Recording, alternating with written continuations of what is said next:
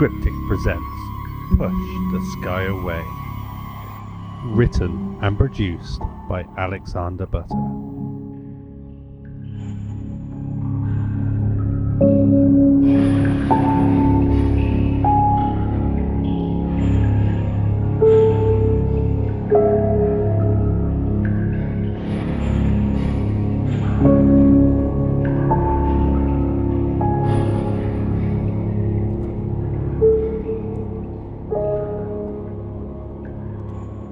Hollow Point is a dreary town stuck in a bygone age. Streets filled with boarded up shops and businesses. A rumble of a car echoes through the streets as it drives through its sleepy roads. Driving is Matt, a scrawny and well groomed man. A backpack filled with clothes is on the seat next to him. He nods to pedestrians, gormlessly watching as the car rolls past them, and is met with scowls and quizzical looks. Matt continues his journey. He looks at his petrol gauge. It reads full. With a tap and thump, it goes to empty.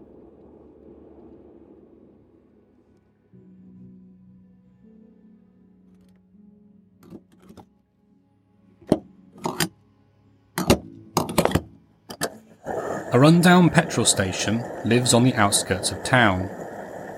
Matt is stood at one of the pumps, filling his car.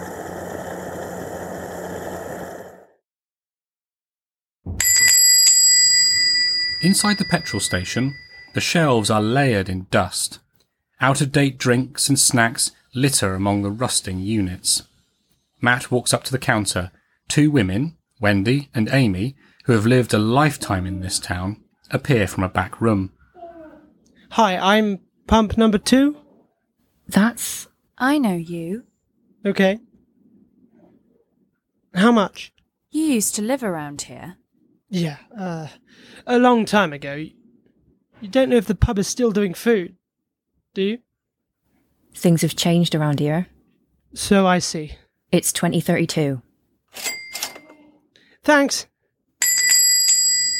Matt walks out. Wendy and Amy just stand and stare.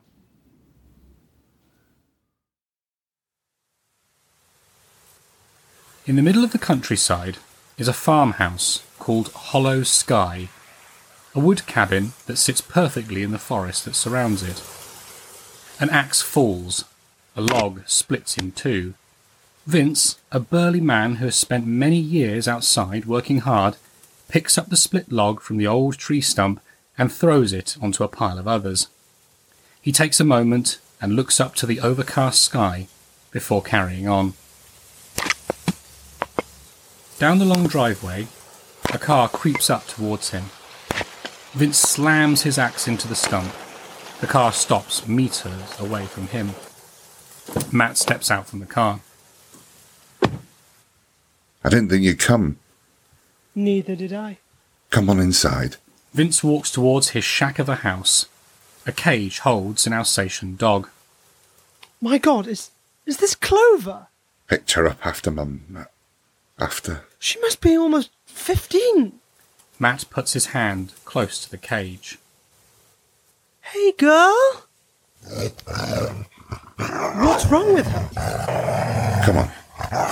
Vince grabs some logs and walks into the cabin.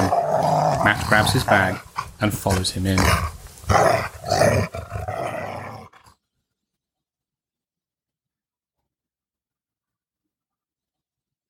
A wooden table sits in the middle of the rustic kitchen. Vince drops the logs by the Aga, throwing a few inside and stoking the fire. The room is lit with gas lamps and candles. Technology has not reached this cabin. An uncomfortable Matt sits at the table. Tea? Yes, please. Matt doesn't know where to look. Dead rabbits hang ready to be skinned and eaten. Vince fills a stove kettle in the Aga and lets it boil. I was surprised to get your letter, especially as we have email now and electricity. Have you thought about catching up to the 21st century or maybe even the 20th? Vince keeps his back towards Matt. Did you see the picture? That, that's why I came. The only reason? Matt feels guilty. He wants to say something, but can't quite find the words. Vince makes the tea in two extremely tea stained mugs. Vince turns and places the mugs on the table. Matt pulls his closer and takes a sip. Vince, I. Do you want to see it? Yeah.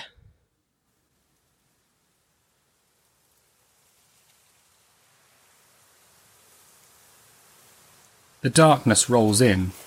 Vince leads Matt through the dense forest. Above, Matt notices the treetops have been burnt. The further they go, Matt sees that the trees are parted as if hit by a massive force. They arrive at a crater meters wide, and in its centre is a meteor. The meteor is pure black, the complete absence of light, and a perfect sphere. Matt puts his hand towards it. It's still hot. It fell about a week ago. This is amazing. Just, just look at it. There aren't any scorch marks on it. Matt pulls rock scraping tools out of his bag, along with a glass vial. Using the tool, Matt scrapes some of the meteor. A small flake falls inside the vial. A high pitched tone emanates through the forest. Above them, birds squawk and fly off. Matt closes the vial, and the sound stops. With this sample, I should be able to analyse what it is. I'll come back tomorrow and get another sample. Don't come out here without me. What? Why? These woods are dangerous. Evil things live in this wood. Things that will eat your soul. Vince turns and heads back home. Matt very quickly follows. You haven't got any food. I'm starving. Let's get you fed.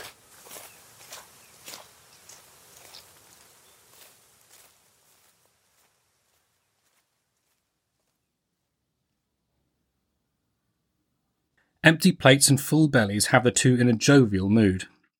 Matt and Vince are catching up on old times as they have a few beers together. Should just stare at you.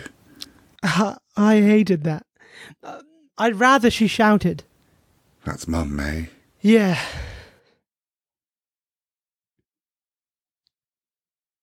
How was she in the end? Horrible.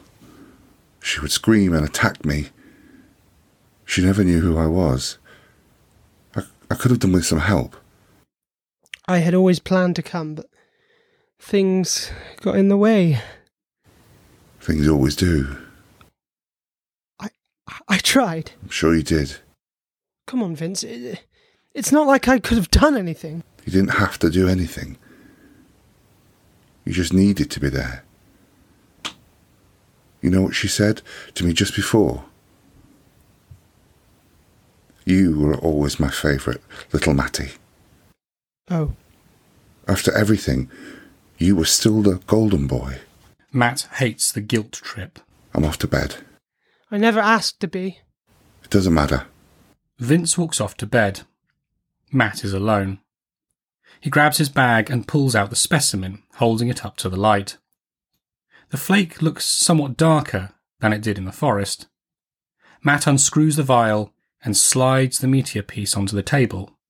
As it hits the table, it turns to liquid. What is that? Is it is it like mercury? Matt gets a tweezer from his bag and prods at the liquid. As he prods it, it moves. Matt is stunned. The piece lurches forward towards him. He moves back. Matt watches the meteor piece as it slithers on the table. It pauses. Matt leans in closer, curious on its next move. As he gets closer, the meteor piece lunges for him.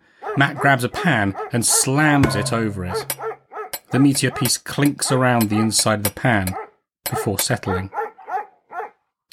Matt slowly lifts a pan and the meteor piece has become solid again. He quickly scoops it back into the specimen jar. Matt rattles it and shoves it back in his bag.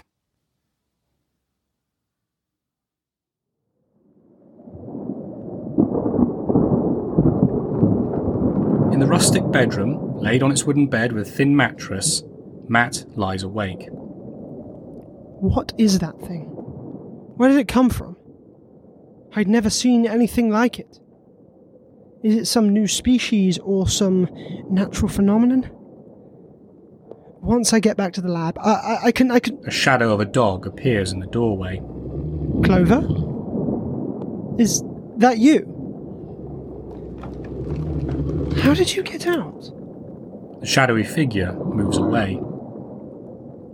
Matt rises from his bed and peeks around the door. At the end of the corridor is a gangly creature. Its arms drag along the ground, its head reaches the ceiling, the body and legs long and thin, with razor sharp claws. Matt is paralyzed in terror. The creature turns and moves with great speed towards him.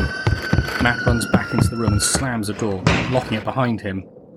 The creature crashes into the door over and over again, bending the door inwards. Matt moves away, expecting it to shatter. Instead, it just ends, leaving only the still air. Matt cautiously turns the handle. He throws the door open. There is nothing but the dark corridor. The sound of Clover barking calls Matt back to the bedroom window. Matt looks out and sees Vince stood in the yard. He is staring into the sky. Clover, locked in her cage, is barking at him.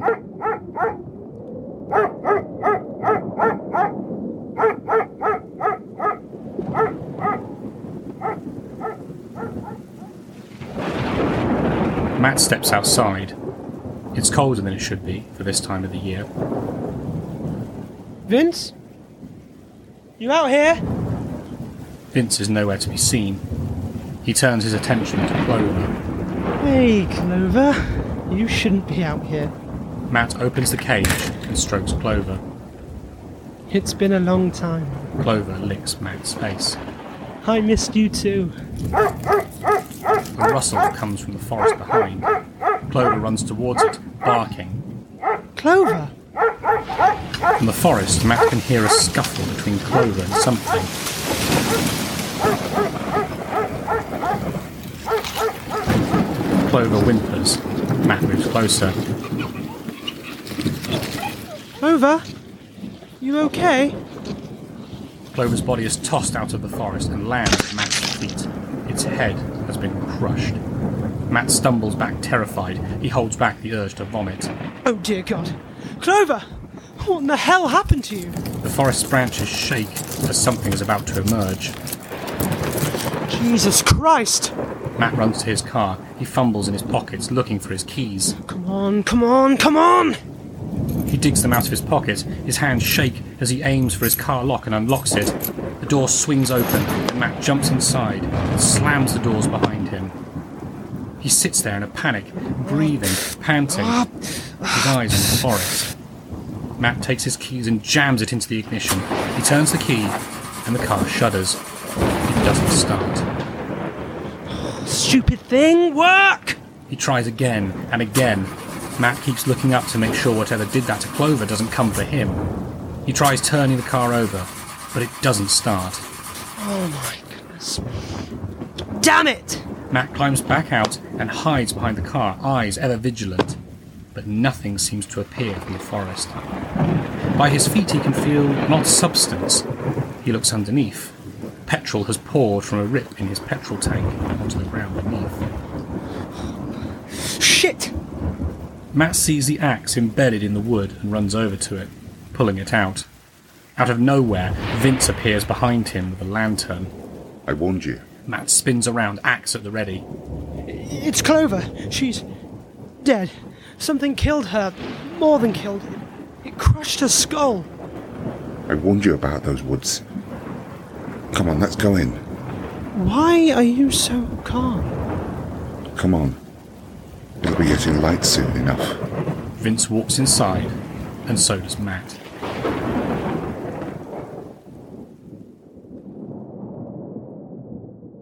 Vince stands at the kitchen table whilst Matt paces back and forth.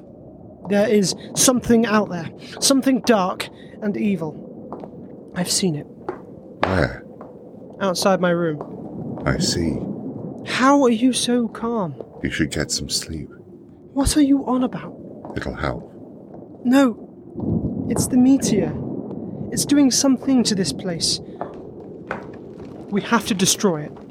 No. No, no, no, no, no, no, no. You will not go out there. You will not touch it. Do you understand? Say it.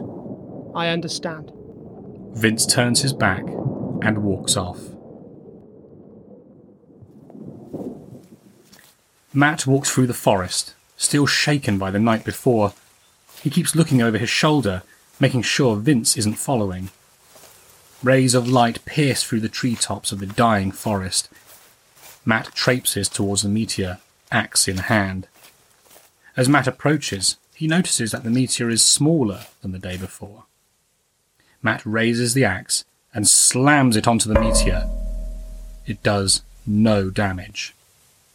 Not to be beat, he hits it over and over, and it doesn't even make a scratch. You shouldn't have come out here. Just stay there. I'm going to destroy it. Vince's back arches, his eyes turn black, slithering, oozing creatures spill from his mouth. Matt watches in terror. Vince's body collapses. The ooze forms into the gangly creature that attacked him the other night. The creature moves towards Matt. Matt runs for dear life. The creature opens its mouth, and a noise comes out that echoes through the forest.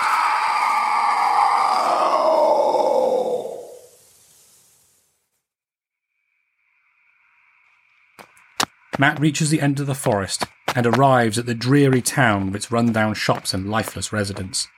Matt runs to the petrol station and bangs on the door.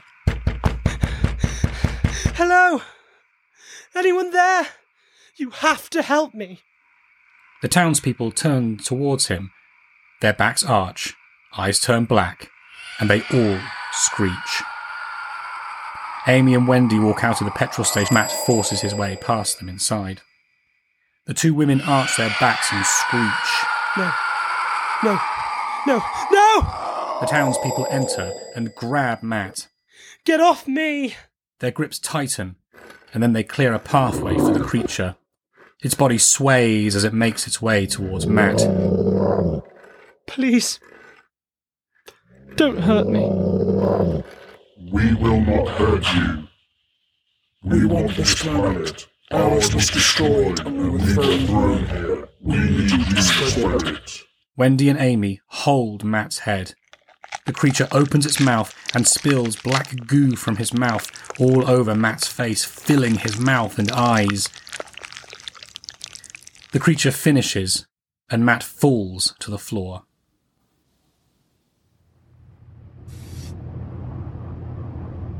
Days later, Matt walks into Thorville Laboratory, a modern lab of biotechnology.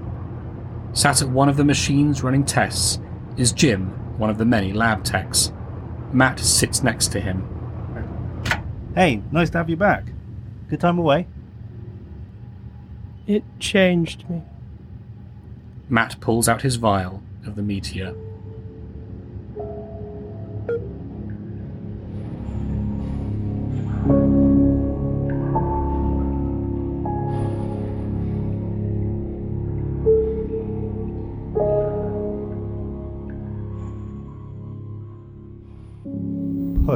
Sky Away.